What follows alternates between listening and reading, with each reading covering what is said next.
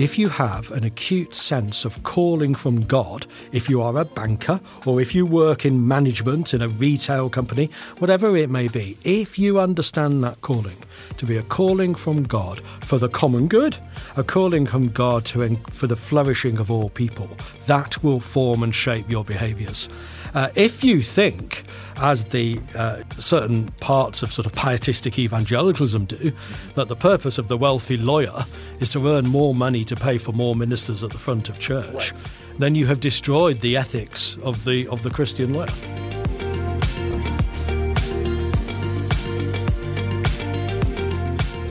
Welcome to the Acton Line podcast, a product of the Acton Institute for the Study of Religion and Liberty. I'm Gabriel Jaja, producer. In this episode, Dan Churchwell, Acton's Director of Program Outreach, sits down with Dr. Richard Turnbull, the Director for the Center of Enterprise Markets and Ethics, to discuss how banks and credit unions develop a culture of savings, independence, and poverty prevention. You can find additional resources in the show notes of this episode, as well as previous episodes on our website at acton.org slash podcast. If you like this program, you can help us reach even more listeners by sharing it with a friend and leaving us a five star review on Apple Podcasts. We welcome your comments as well. Acton Line is available on Apple Podcasts, Google Podcasts, and Spotify.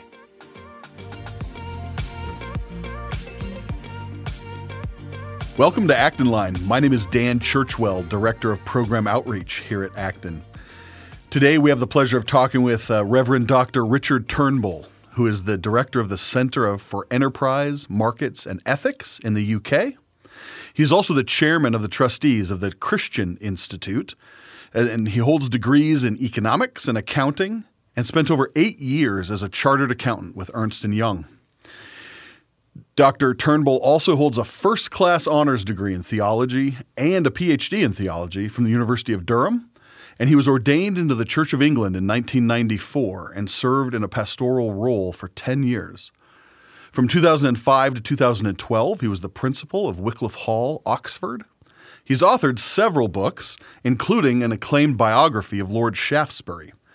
He serves as a fellow of the Royal Historical Society and a visiting professor at St. Mary's University. Welcome. Thank you, Dan. It's a pleasure to be with you. Well, we invited you to speak. You've you've written many uh, articles for our online uh, different different venues of our online work, and and I really appreciate that. You've also spoken for us several times as well, so it's good to have you back. Uh, we asked you to come and speak on a topic: uh, savings and poverty. How savings banks and credit unions help prevent poverty. Can you just give us a, a basic rundown of what, why is savings and thrift and the, these bank accounts? You know, why, why, is that an interesting topic? What, what, what drew you to that? Yeah, sure. Well, you see, the, the situation has changed completely in most of our lifetimes. And for most of us, we're used to buy now, pay later uh, we're used to uh, debt not being seemingly a problem at all, uh, low interest rates and uh, so on and so forth. And we're also used to hearing stories about uh, whether it's government interventions in social welfare uh, or whether it's people struggling to make, end meet, make ends meet. And it seemed to me that there's something missing. And it seems to me that what was missing was that sort of character formation. Uh, that leads to self help, leads to prudence, leads to independence. And it struck me that the principle of saving uh, represented uh, the development of those uh, crucial characteristics. So I got to work and did some investigations in my main area of expertise in the 19th century.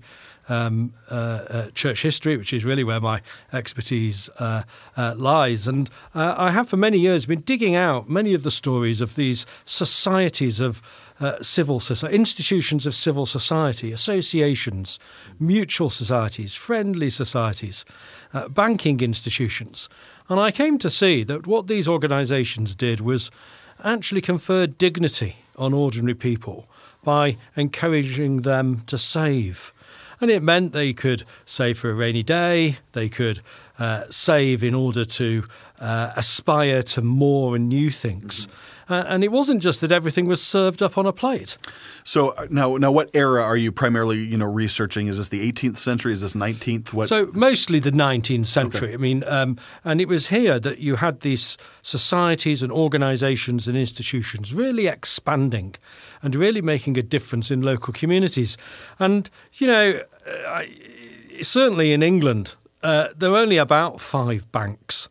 Uh, there's no one you can ever talk to because they never answer the they never answer the phone. Uh, they have no interest in who you are or where you live. They just want to, you know, regurgitate what their latest interest rates are, mm-hmm. uh, almost entirely, of course, in their in their favour. And what these smaller financial institutions did uh, was bring the uh, the the opportunity of saving to local communities, and they were often formed in towns and cities. Uh, certainly across England and I think also across America as well. Sure. And they would be run by local people, they would have independence, they would be places where people knew each other, so you would know the financial institution you were dealing with. And they would encourage people to start saving even very small amounts. Yeah. Um, and it, it sort of formed and shaped the, the character of the individual. Well, I, grew up using a, a, federal credit union and, and, those kinds of things. And uh, in fact, I remember just last year my, my father lamenting that his his loan officer was retiring. Yeah, so exactly. for 30 years, he had had the same officer at the bank that he he could go in and talk to, and she was she was fantastic, and he, he lamented absolutely that she was retired. And of course, she knew him. Yeah. So she yeah. knew his history. She knew his story. She knew the challenges. Mm-hmm. She knew the times when he had money coming in and the times when he needed, yeah. you know, taking loans for houses or whatever it was. It was a personal, relational it really uh, was. Um, so situation. So contextually, then you know, I, I, mean, obviously, our, our average listener would know you run to the bank. You know, I mean, most people can do mobile banking now, right? Sure. It's all on uh, the phones. But when you do need to run to the bank, you know, everybody has a little bit of a visual on that. What what would it look like in the 19th century? I mean, what eh, when when people because obviously paychecks probably weren't as rate or give us a little context. Well, I think the best example is uh, the uh, the idea of the the school so the schools which were established for the poor uh, by people like Lord Shaftesbury, and they would be established uh, to deal with many of the poorer people in society, to give them the opportunity for education. And there are pictures uh, you can look at of these schools, and there are uh, archive material and journals you can read. But here's the thing it wasn't just a school there would be two other, in particular, crucial characteristics to these schools, often run by churches and volunteer Christian associations, Christian societies. Uh, they would usually employ someone who would teach the children a trade tailors, shoemakers, those were very common trades, in order to provide them with some opportunity for development in life. And equally, they would have a bank. And so you have this school where you would have the teaching of a trade, uh, teaching the children to, to read and to write, and teaching them the scriptures and teaching them the faith, and a bank where they would be encouraged to save. All of those three things together is a much more holistic view uh, than we have today and form their sort of character and gave them the opportunity to, to progress. Yeah, that, that is fascinating. What would they, is this what you were referencing in your lecture, like the penny bank? Yes. Is that what, so the penny bank, I mean, it's a strange name, isn't yeah. it? It's all a bit Victorian in that sense. Uh, but the idea of the penny bank was that even some of the more uh, usual savings banks had a minimum deposit. Mm-hmm. But if you are poorer, you might not be able to afford that minimum deposit. And so they developed this idea of the penny bank, where literally they would accept the deposit of a penny. Um, uh, but doing that every week, and you begin to build up a balance. And they would often have a relationship with a savings bank in the town where they would then put their deposits, accumulated deposits, uh, on deposit. And was this fairly widespread? It Not- was. Okay. Yes, it was very widespread. I mean, the first ones actually developed in Scotland um, but very quickly spread across England, particularly in the towns and cities where you had large numbers of people coming in for work, sometimes issues of employment and wages, yeah. issues of illness, and therefore encouraging people to take responsibility. Now, uh, is is it fair? Maybe not. Is this? I mean, is this an innovation, if you will, during the Industrial Revolution? I mean, because the people coming into the towns, children needing, you know, the poor kids needing labor, you know, and work. Sure. That were that was that interconnected at this period. It was. And I suppose what, what happened was before the big movements of population that you had with the Industrial Revolution, mm. most people living in rural areas, in villages, which were much smaller. It might be 30 people, might be 50 people. And basically, everybody looked after each other. And if somebody was in need, they would be provided for. The problem was when you had these large scale movements into the city where you would have tens of thousands of people in a very small area. The question was, how are you going to bring those principles into those urban situations and urban settings? And you- mentioned virtue multiple times too in, in the lecture, which will be available online, and we'll we'll put a link in the show notes to that. Um, that uh, you know, virtue, the idea of virtue and institutions, like it, it was very important to kind of link the two. That save why why is savings a virtue? Yeah. Why Yeah. why why is Yeah. why is that? Yeah. Well, saving is a virtue because it, it's about taking responsibility for your own development and future, taking responsibility for your own welfare and your family's welfare. Family also very important part of this uh, equation. Uh, it enables you to deal with uh, the shocks to the system when you sometimes need to draw on uh, the savings you put aside for a rainy day, or if something has gone wrong in your life, the ability to do that and to care for your family. And saving encourages you to view that as your prime responsibility. And you know, Dan, the problem is we today just fall into this trap, really, of thinking the responsibility is somebody else's. Um, the responsibility is the state's, or the responsibility is, and it's never my fault anyway. And actually, what saving does is it creates a character, creates character. It allows you to develop prudence. It allows you to develop that idea that you have uh, responsibilities and personal responsibility for yourself and your family. And it, I think you mentioned as well that it, it was like a future orient because you they were saving up. I think you mentioned like a, a, a stove or you know you, they would be saving up for something larger, and it would it would prevent you from spending your money right away if you had a goal. Yes, well, and, and I mean, isn't that true for us? I don't know about you, but I remember as a kid, you know, I'd be saving my money in order for something that I wanted. But I also remember my family, you know, who were uh, not a particularly well off or wealthy family. If there were things that my parents felt we needed to improve our life as a family, they saved in order to buy. They didn't just go and take debt in order to buy. It's Kind of a delayed delayed gratification of some kind. or, yeah. yeah, you know, and and, it, and you know, it, it encourages you to be patient, encourages you not to expect things immediately, it encourages you to work for the return.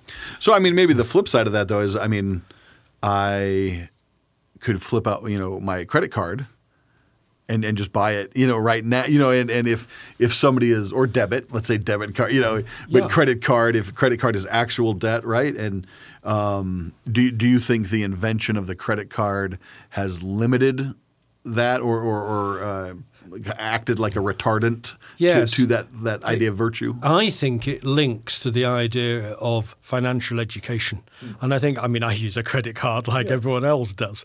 Um, and I think if you have got that financial education that encourages you to understand what you're doing when you use your credit card, that's fine. But it is interesting that even today, a lot of debt management agencies or debt management societies who are seeking to help people who have got into debt, one of the first pieces of advice is to cut up the credit card. So whether you spend it on a credit card, a debit card, or in cash, you have to understand that you are spending. It's almost like the fundamentals of money, you know, Exactly. how money works. Exactly. yeah. You know, and what we, I don't know, again, I don't know about the US, but certainly in the UK, if you talk to my own children, we have four children, and they, they're all highly critical of the sort of stuff they received in schooling about citizenship and about, uh, uh, you know, life together in society. It was all woke stuff. And they say to me today, why weren't we taught how to budget? Why weren't we taught how financial products worked? That's what we need to do. Yeah, and then there are some practical things that have been uh, or have gone by the wayside in uh, that that are very pivotal to, to societal health. Do, do you think you know? You mentioned a lot institutions and virtues. Um, is it even sometimes I think when I hear and I, and the history is very clear, right? You, you do a great job, but is it even possible to have? I mean, when, when you get Citibank, you know, from you know the, the banking centers here, Raleigh, Durham, North Carolina, you know, they're they're, they're all over, but it a lot of them are, are, are hyper segmented, but they're they're far away. Yeah. And like you said, you get a call center. Yeah. I was on a call center the other day. Um, it, it, was a bill I was paying. Um, for one of my for a doctor's appointment, and their billing was in the Philippines. yes. And I, I literally called the Philippines. Yeah, I didn't know it. You know, it was an American number, but you call it connects to the Philippines. And then the person I got on the phone said, "Oh, there's only one person in our office that handles this account, and they're out." Know, but, but there's absolutely. I mean, we want to talk about distance, right? They, they don't know. It's it's really hard to get clear answers, etc. So is is it even possible? You know, those, those concepts of virtue, the concepts of institutions, local communities, knowing one another, the trust that that engenders. I mean, is, is there a nostalgia there? I mean, we, we look back and say that was a, but is it even possible? Sure. Um, Sure, one of the dangers always is nostalgia or a romanticism of what uh, took place in the past. And, and clearly, you can't just reinvent and you can't just copy uh, what has taken place in the past. My point really is that the pendulum has swung too far in the other direction, and maybe we need both. I want I want to be able to bank on my phone. I want to be able to sort of pay my bills on my uh, on my online account. Um, I, I, want to be able to do things online quick and easy too. My point is that by losing the other side of the equation, the locality, the relationships, the community, we lose something significant. So I want to bring back some of those principles. I don't just want to sort of, you know, pretend you can reinvent what happened in the in the 19th century. Um, but I think uh, we've become so dependent on big, global, national, governmental actually we need to return some responsibility to our local communities. Mm-hmm. And if we did that, I think you would see an outpouring of philanthropy, you would see an outpouring of responsibility, and an outpouring of people really getting stuck in in their local communities. Well, like I said earlier, we will put a link in the show notes. This is a it was a fascinating talk. So if you want to hear more, please go and watch the YouTube lecture uh, of Dr. Turnbull. But I, I want to shift a little bit, just briefly. Um, when I read your bio, you know, every time I read your bio, and I'm like, wow, you have such an interdisciplinary background. You you have business, you have um, a degree in theology, you you have a obviously management experience through both nonprofits and just through your clergy work. I mean, give us a sense of your journey, you know, through those those different things. Yeah, it's funny, isn't it? Looking back, you can see when you look back how God has guided you in different ways over your life. You're not always aware of it uh, at the actual time. And I got to, you know, I started out as a young guy in my 20s, uh, going to work in the city of London. I came from a very normal, ordinary, humble background, actually in a mining district in the north of England. And I was the first member of my family ever to go to university. Oh, wow.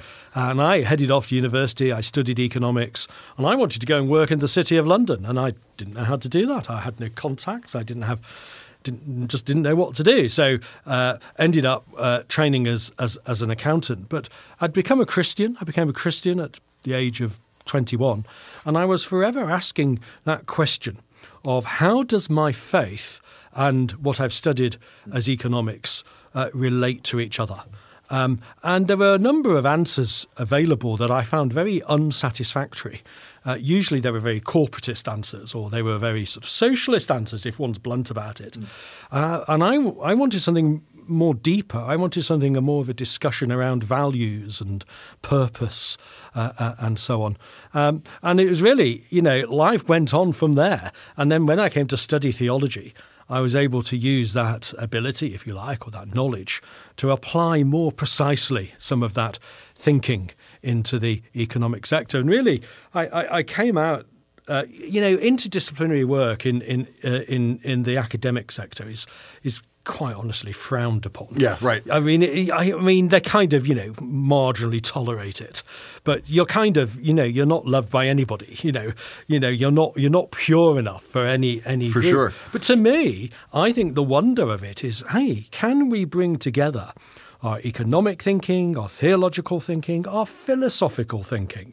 In order to build a vision uh, for a society that is built on, you know, God's vision for all of these disciplines. Um, and I think compartmentalization, where it all gets put into silos, is terribly, terribly disastrous. So, econ- if I sorry, if I could just carry on a moment or two, economics is a good example of that. So, when I studied economics, uh, it was at least some discussion took place over purpose. Hmm. Now, economics at, uh, in the academic world is primarily mathematical. Math, yeah, absolutely. I mean, it's just econometrics, or you know, it's just econometrics, and you know, well, if the equation says x, it's x. But what about the purpose behind x? That's what I uh, want to uh, want to ask. no, that that's great, and and you've um, you've written uh, for us and in, in other venues, and, and for the um, Center for Enterprise Markets and Ethics. I mean, you're you're run, helping to run a center that deals with this as well. But you've written articles for us on the purpose of work, um, vocation, kind of your calling in that. Did did those questions come up when when you took your degrees in theology, and then you you you became you know you worked for uh, in the Church of England as an ordained minister? Did those questions come up in lay people? I mean, were you able to use that ability and that knowledge in your practical ministry? Yes, um, I, I I remember uh, when I was the pastor of uh, a church. I remember making an announcement at the front of church that I was going to hold a meeting uh, the following well, two weeks, two weeks hence, uh, for anyone involved in business who wanted to come and discuss the issues that they faced in business. And I went home and I said to my wife, I completely messed up giving out that notice.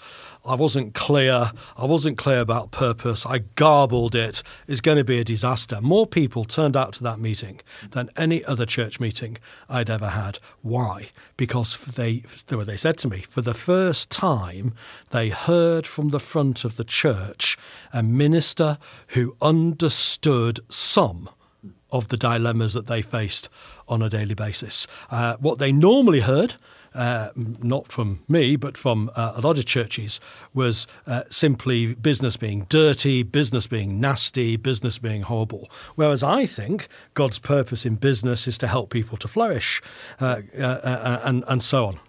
Yeah, and I, and I, I mean, I had the ability to teach in a, a business school in the Pacific Northwest, and I, I, taught business and social ethics. And you know, I when for three years I, I was able to do, loved it, absolutely fell in love with teaching then. And uh, when you'd go around the community, what do you do? And I'm like, oh, I work for you know this university. What do you teach? Business ethics. And like, oh, isn't that an oxymoron? You know, and and obviously that you see, I mean, it, they're almost not daily. That's probably a little uh, a little much, but weekly, some sort of business malfeasance or you know is um, what what do you think gives people that you said you know they they struggle with or, or you were taught you know that business is inherently dirty or, or you just can't do good in business what, why do you think that exists yeah that's a great question i think it's a disastrous uh, consequence uh, of two things, really.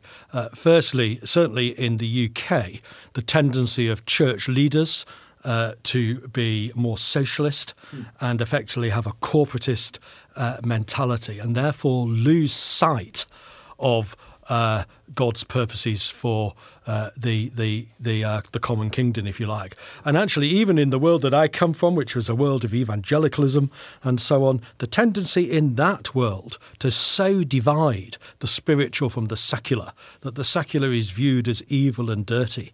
But if the secular, so called, is evil and dirty, then we're saying that God is condemning where we spend most of our life as meaningless. Well, I don't believe that God does that. I believe God has uh, purpose and intent uh, behind uh, all of those things. Yeah, and it's also on the flip side too. You can hyper spiritualize, and I think you even wrote in one of your articles. I, I think you used the term pietistic. Yes. That if you hyper spiritualize the other side, yes. That that um, it just it does obviously minimize just obviously, if, if it's hyper spiritual to, to work as a missionary or a school te- Christian school teacher or a pastoral ministry, something like that is, is just inherently better. Yes, but what about a banker? Right. Uh, what, a, what about, or any other example Yeah. you'd care to use? And that's why vocation is so important because vocation is the beginning of ethics. If you are if you have an acute sense of calling from God, if you are a banker or if you work in management in a retail company, whatever it may be, if you understand that calling to be a calling from God for the common good, a calling from God to for the flourishing of all people, that will form and shape your behaviours. Uh, if you think, as the uh, you, as cer- certain parts of sort of pietistic evangelicalism do, that the purpose of the wealthy lawyer is to earn more money to pay for more ministers at the front of church, Right. then you have destroyed the ethics of the of the Christian lawyer. Mm, that's a good way of putting it too. Yeah. Um, and, and if you're around, you know, Acton speaks uh, to these as, as well. We've written you know, or, or sponsored books, you know, on, on these topics, and we have conferences that speak to these topics. Uh, so it's, it's very near and dear to our mission as well. The, these you know underlying vocational ideas, and to get them right, or, or to th- at least think about them in the in the right ways, because they are complex, right? Sure. I mean, very in the modern the modern world, how how business or free enterprise or capitalism, however you know different people express it. Um, l- let's segue though. Let, let's use uh, this as a as a jumping off point to talk about those principles. What you just laid down, though, in light of what's just happened. You know, COVID has seemed to uh, COVID broke a lot of things. You know, work from home. All, I mean, all, we could we could have a whole litany of what it seemed you know the last two years has done to our thinking in a lot of these areas. And just before COVID. Um, uh, David Graeber, an author, uh, he, he wrote a lot about debt, and he, he's an anarchist, and he he helped uh, um, with the Occupy Wall Street. Like he coined part of that term, Occupy Wall Street. So he's he, he's not a friend of free markets or anything like that. But he he made he was prescient in, in some of his thoughts, and I I, I think. I gained a lot of uh, respect for him through reading some of his work, even though he is kind of a radical and, and an anarchist. But one of them, his book was on debt, and then the second book was on um, jobs, and I'll, I'll just abbreviate it here. It's called BS Jobs, and he talked a lot about the modern economy. And again, this was right, you know, pre-COVID, is built on a whole layer of jobs that are almost unnecessary. Like they, they've created largely white collar, uh, you know, some lawyers. I mean, he, he just lists a whole litany of jobs that seem the way he presents meaningless like the, like they're just paper pushers like if if that person uh, think of the movie office space or the show which came from the uk um, the office i don't know if you ever watched that when it Sure. was popular in the uk but you know we in america hugely hugely popular show it seems like a lot of work is just merely mundane or meaningless what what do you sense that the, the modern vibe of Yeah. Well, I mean, I understand that, and I, I, I, I take what he said, and it's always important to read people you disagree with. Yeah. Uh, otherwise, you'll never understand why people are saying things different from, from what you think. I mean, you know, Dan, I'm sure I've always had the problem. I've never understood why anyone thought anything different from what I think. I mean, Yes. I mean, surely no, it's always important, isn't it, to engage with those who think uh, differently. But I think I would want to uh, challenge to some degree uh, some of those uh, presumptions. I think part of our job as Christians who understand that God has created this world, God has given us a mandate to work. Uh, it is something that all people uh, are to do as part of their flourishing and so on. I think one of the challenges is helping everybody to see their job as a thing of beauty. Helping everybody to see their job as creative, helping everybody to see their job as part of that wider picture.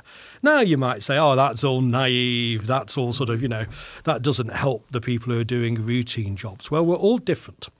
Everybody's different. We need different types of job in an economy. Although generally I'm in favour of a high wage, uh, high wage, uh, high skilled uh, economy, you still need entry level jobs. You need to provide uh, ways in and ways up.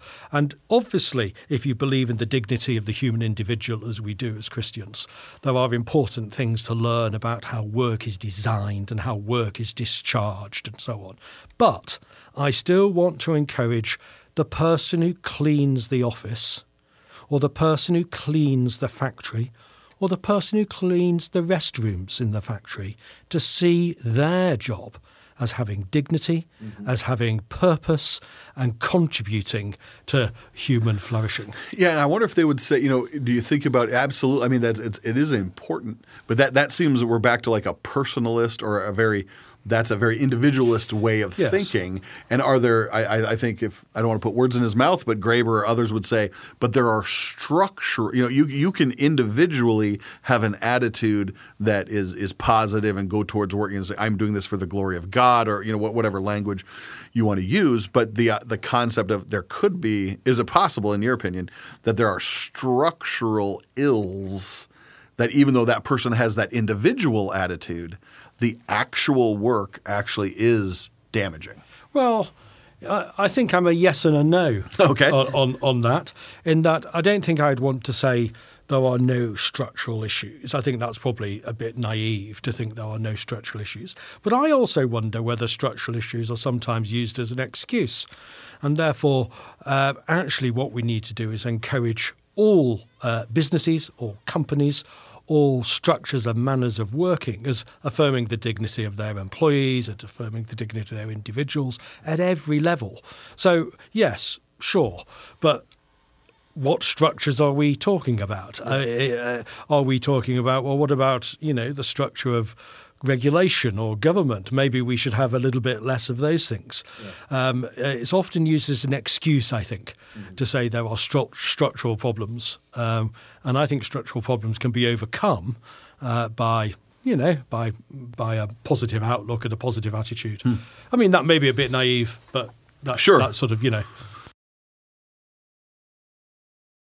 Sure. Another thing we're, we're you know, post COVID now, thinking through in America, um, it's called the Great Resignation, and I don't know, you know, if, if it's the same in, in the UK or not, but uh, uh, there's been a a large percentage of people, obviously, that lost jobs th- through the COVID um, upheaval, but then people that are willingly changing jobs and, and kind of the churn of the job market, you know, regardless of inflation or, you know, minimum wage issues. I mean, there's a lot of churn. A lot of that is now coming out statistically it, it's like below white collar. There is some churn in white collar, but it's less so as the data becomes more clear. But is it, is it the same in the UK, or what? What are your thoughts on you know this? It, it seems like it broke. Something broke about yes. work. Yes, you're right, uh, and it is the same in the UK. Okay. and the same terminology. oh, it is. Okay, okay. In terms of the Great Resignation and so on. Interestingly, they've just announced the latest unemployment figures in the UK, the lowest for decades. So there's very low unemployment. And so the question you've got to ask is what's going on then in this churn? And one way of looking at it, I don't necessarily accept this in, in its entirety, but one way of looking at it is that because of the work from home emphasis in COVID, uh, and because of the the need for a slightly different outlook, I suppose, to make things happen, people have reassessed what's important. Mm-hmm. They've reassessed uh, uh, how to gain uh, satisfaction kind from work-life balance. Exactly, or, yeah. that was the word I was looking for. Work-life yeah. balance and the satisfaction across a whole range of things. I, I'm a, I accept that, but I'm a little sceptical, and the reason I'm a little sceptical is that it's all very well for people like me and for people like you, who most of our lives have had elements of flexibility, and that's a good thing. Sure. I'm in favour of flexibilities, and I've occasionally, I sometimes work from home, I sometimes work from office, I'm sometimes out and about. But I have a privilege to do that. And many of the people you were talking about earlier in the more mundane and routine right. jobs don't have that privilege to be able to do that. Yeah. Um, and so I'm slightly sceptical about whether we're having a little bit of um, this could be very controversial middle class sort of you know kind of laziness uh, okay. uh, going on and actually you know the people who've been working at home kind of think yeah yes quite yeah. like quite like knocking off at four o'clock right um, and quite like not you know oh well, I won't bother doing anything on Friday afternoons or Monday mornings and I think that's a dangerous thing. And I think it's dangerous for creativity, for innovation, and all of those things. And did you say in the U- UK there there's some differences in the like the civil servants? They're, they're doing some studies, or it's seeming yes. seeming to affect service. Is yes. that is that right? So so obviously every sector is affected by sure. this whole change of culture, and are dealing with it in different ways. And certainly, and I'm uh, more than relaxed about this. Certainly, there's been an increase in flexibility, Mm-hmm. and that's that's a good thing, I'm sure. But by and large, I would say the private sector uh, in the UK is returning to the office. Um, maybe with more flexibility, absolutely, but certainly an expectation that you'd be in the office on a regular basis uh, uh, and the majority of your time uh, during the week. Okay. And of course, the advantage of that is it's the conversations you have in the office that spark the creativity. It's the it's the and the mentoring and the training can only take place when two people are actually together. It doesn't work over Zoom. Yeah. Um, or now- at least it's highly different. Oh, it's a- yes. very different. Yeah. Now, the yeah. interesting thing is that in many aspects of our government service, there seems to be a permanent stay at home attitude from the civil servants. Okay. And that's causing problems in service delivery, although they deny it, um, but uh, it, there appears to be a, a correlation. And it's also causing a problem in the delivery of government services, in that you know the government of the day, the ministers, the, the, the civil servants who are meant to be doing the job aren't there, and it does leave me rather suspicious of the nature of certain elements of our public sector uh, and those who are employed in the public sector. And um, frankly, I think they need a kick up the backside. Am I allowed to say that on an Sure. podcast? Uh, yeah. When, when you say it with that accent, it, it just sounds you know inherently better. Um, the so, so let me let me think about it this way though too, because it's interesting when we have the work from home and like you said, we, we've had the privilege of being flexible. I mean, I'm a beneficiary of that. Um, I've had some, you know, neck and, and spine issues over the last few months, where I've had to, you know, work from home a little bit, and uh, um, I don't think it's a HIPAA violation to say, you know, I'm talking about my own medical issues, um, but COVID taught me how to run a team. I manage a team here at Acton, right? And and we have great you know interactions, but we're project based. And and COVID really taught us all the tools or gave us the tools. We have Zoom and you know all, all, the whole nine yards. And so over the last few months, as I've had to overcome some hurdles um, medically, I've been able to carry on and, and, and manage the t- and do well. And so there there are, I know there are obvious benefits. But on the flip side, like I, I think you said, you mentioned it, it's more the oversight, or you know, are the people actually doing the work? Is is that your main concern? Yes, Is- it's it's that, and also there's two things. There's that. I mean, I'm. Uh, I'm in favour of all that flexibility, Yeah, and, and of course, yeah. any decent employer will always respond to the needs of their Fair enough, yeah, employees. yeah. Um, I think there are two things. Firstly, uh, it's that it's the oversight, but secondly, it's also the creativity. Where do ideas come from? Uh, and ideas come from engagement uh, with people, uh, the, the chatting that goes on. And I suppose the other thing was that mentoring and training. Um, two of my uh, sons-in-law are both senior accountants. I'm afraid it runs a bit in the family. the, conversation around our table can get really interesting. I'm sure. Post-balance sheet events, Yes, and accruals, and those are hot topics. and they would say one of their prime responsibilities is training the new folk coming in uh, to the firms, and they can't do that other than being with them and being one to one. Yeah, and, and, and Marshall McLuhan, you know, media ecology, you know, taught us that uh, the medium is the message, or you know that that, and, and some people argue that that's a positive or negative or, or a moral claim, but I think what a lot of people miss in that is that it's simply different. Exactly. I mean, whether, whether or not and it, it- that's a it's a huge drawn out discussion, very interesting discipline. But the, the idea that people think that face to face communication is exactly the same if you do it on Zoom, it's just false. Absolutely. And there are many advantages with Zoom. I've used them to run events with my Yep. own centre, uh, which I couldn't have done other than that. Yeah. But you know, we had our first in person event. Uh, uh, about two months ago, Okay. uh, in in three years, you Yeah. know, our first in person uh, event, and the first thing I said to the people who were gathered, maybe thirty people, isn't it marvelous that we're back together again? That buzz in that room and that chorus of approval was yes, we want to engage with these ideas with one another around the table. Right. Yeah, those are really unique. Um, and it it's a strange time too because you had this unprecedented outlay, at least in our gen- in my generation and, and probably two generations, of money, of the printing of money and the and the the, the stimulus packages and the, you know the things attached to the governmental relief packages. Um, and now we're you know dealing with some major I mean, Yeah. the R word, you know, is, is being thrown around. You know, are we going to enter a recession? And and particularly in America, but it usually where we go, the world goes at, at times. So it, you know, is this recession around the corner?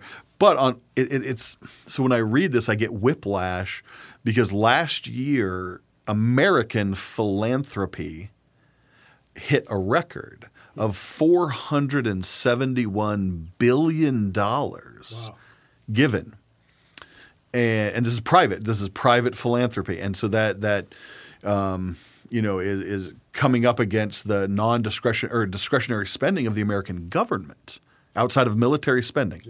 That it rivals that that number, and so there is still wealth, and, and, and some people argue, you know, it's it's uh, the numbers are interesting. You know, are the rich getting richer? Th- This kind of conversation. I- are those the same kind of conversations in the UK? They, they are. Um, and interestingly, let me just tell you briefly about this event we held. Uh, so, uh, our Centre, the Centre for Enterprise Markets and Ethics, uh, it was an event built around the morality of government debt. Now, the reason we held that event was government debtors mushroomed, uh, perhaps for reasons we understand through COVID. I mean, I think probably whichever side of the economic arguments you want, you probably accepted there was going to have to be some support and For some sure. government Absolutely. spending, you know, you know, to get through something we really knew nothing about. Yep. But nobody is now asking the question of, well, what is the moral case for continuing to accumulate large amounts of government debt? Because primarily, all government debt does, I mean, you and I can have the benefit of the spending, but our children have to pay for it. And people aren't asking that sort of intergenerational question. And if you think of inflation as well, it's uh, sort of spawned inflation, all of this printing of money and saving of money, uh, not so printing of money and spending Right. of, of, of money. And inflation is a highly destructive uh, force. Uh, and, you know, from a moral perspective, you have to ask about that. And a lot of people uh, have not experienced inflation at anything like the levels we're seeing now in both the UK and the US. Well, I remember from my 20s when inflation was 20, 25% in the UK and the value of money was being destroyed. And uh, again, a moral principle let's get back to understanding the value of money. Well, I was talking to a friend uh, just last week, and he said, you know, he laughed. He's several generations older than I am, and, and he he mentioned, you know, we I was talking interest rates, and he was, you know, well, what what's the interest rate on your house? And we talked about it. And he was like, I remember I, my first interest rate was eighteen and a half percent. Yeah. And you Yeah. know, we're complaining about you know, it's getting to five and a half, six. Exactly. Yeah. of course, eighteen and a half percent is wonderful if you're the saver, Right. and not so good if you're the borrower. Right. Yeah. That, that full circle back to the uh, original topic, but the the inflation it um, it's virtually stalled America's real estate market. Yes. Which on one level, our, our I would argue our, our real estate market was artificially hot. I mean, this is exactly the same as the UK. Is it? Uh, so we're just heading into a stall in the real estate Yeah. market, but actually, there probably did need to be some form of correction. Yes. Yes. I, Uh, even we're though we're I- of the same e- mind. I even though I've benefited from Of course. from, that uh, real asset inflation, Yeah. there's a reality of I'm not sure this is a really good thing. Yeah. Um, so we're we're just at that same nexus as Mm-hmm. as, the, as you are in the US. So, so a friend of mine just sold their house last weekend um, here in, in the greater suburbs of, of Grand Rapids, and uh, the house, you know, it, it was a great house, great family house, and a, a young couple purchased it. Well, they they had, uh, I think he said they had lost bids on ten other houses. Wow. And so they went to their parents and said, "Would you buy it for cash?" Yeah. We're seeing we're competing against all cash, even though they had great credit. They had, you know, they could they could purchase a home, um, the all cash, just the quick closing, et cetera. And so their parents ponied up money, and then they wrote the offer in such a way they had almost forty offers on the house in forty eight hours, Wow. And then it went for tens of thousands of dollars Above- over above the asking ask. price, yeah. And this couple, so it it's almost irregardless of markets. Yes. Like like the, the market doesn't. I mean, it almost doesn't even play in They, So- they just want to so move here. It's a really interesting story because exactly the same in the UK, and it has enormous implications. Because what we're finding is young people being squeezed out Mm-hmm. of the housing market for all the reasons that you just described, so that the average age at which a person acquires their own house is going up and up and up and up, and is now in their mid thirties now. Mm-hmm. If you want a society that is aspirational. If you want a society that is effectively a property owning democracy, and those were the principles that brought Margaret Thatcher to power in 1979 uh, for more than 10 years. I mean, probably our greatest prime minister uh, since the Second World War. It was because she understood the importance of access to the housing market for young people, for the aspirations of young people, and a property owning democracy. And if that is under threat now, we threaten actually the whole concept of our society and uh, and the whole concept of a sort of a well, like I said, a property owning democracy. and it builds in a fragmentation because you can't build strong families. And if the- if the exactly, and you end up with alienation and Yeah. instability, Yeah. and you end up with the door being opened for the sort of the socialism as the as the easy answer. Hmm. You know, Yeah, it seems like we're in a lot of the same um, uh, economic settings. Uh, well, so so I, I am absolutely fascinated by your study. What what are some things you're seeing in the future? Maybe either for you know the UK or just broader you know implications for the Center uh, of Enterprise Markets and Ethics. You know, where is is there a hope? Are, are you studying a certain kind of thing, or where do you hope to Yeah. to take the center in the in the near Yeah. future? Well, here's one big thing. Uh, there may be other things, but here's one big thing that is actually bubbling at the moment. Um, and it kind of builds on some of the things we've been talking about. We've just undertaken, uh, I mean, at great cost, a professional, massive survey of opinion around markets and values. And uh, we're about to uh, publish the results. It was UK based and it was uh, aimed at the UK market. And the big thing we've discovered is loss of confidence in the market. Therefore, the big thing, the big task that we have to do is re articulate and re win afresh the argument for a market economy uh, going forward. And I think people assume. Uh, and you cannot assume. Uh, we've seen in this survey a loss of confidence in the market, even among business. Are there one or two nuggets that you could, you know, is is there a reason? I, I'm sure it's Yeah. multivariant, but are there? So two things, yeah, yeah, two nuggets, if you like. Uh, one is the complete loss of confidence in the market. Well, maybe that's too strong to say complete loss of confidence, but the loss of confidence in the market among business leaders, particularly the leaders of large businesses, where we found high percentages believing that business should be taxed more and that executives were paid too much. Uh, and you kind of think, well, if they don't really believe in what they're doing, what hope is there for the future? The other one was a massive divide between churchgoers and church leaders. Uh, uh, and churchgoers, if you like, Christian people, going week in, week out, having a much more positive view of the role of business, the attractiveness of business, uh, the much more positive view of the need for a low tax economy. Whereas church leaders, it was all wokeism, uh, high tax, uh, political campaigns and business, Okay. uh, publishing pay ratios, uh, et cetera, et cetera. So those were the two big things. Some lo- loss of confidence in the market from business leaders and this divide between church leaders and churchgoers. So we have to win the argument again. Yeah, yeah.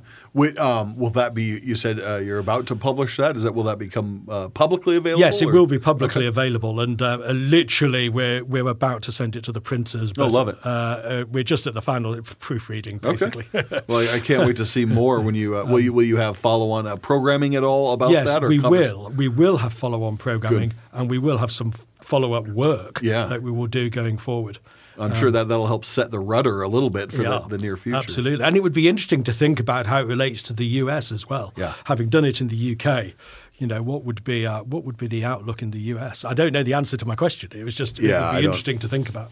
Yeah, there are a lot of organizations, you know, um, undertaking. I know there's a group at Duke Divinity School that have, that have done some of that work recently on, um, you know, enterprise. Yeah. What, what does it look like to bring enterprise back into the conversation? And So it, yeah, there's good work being done, but I think there's a lot more to do, and it, it's such a, a, pleasure to to hear what's going on there in the UK, and your participation with many organizations here. So thanks again for joining us, and uh, we look forward to many years of engaging on these topics with you. Thank you, Dan.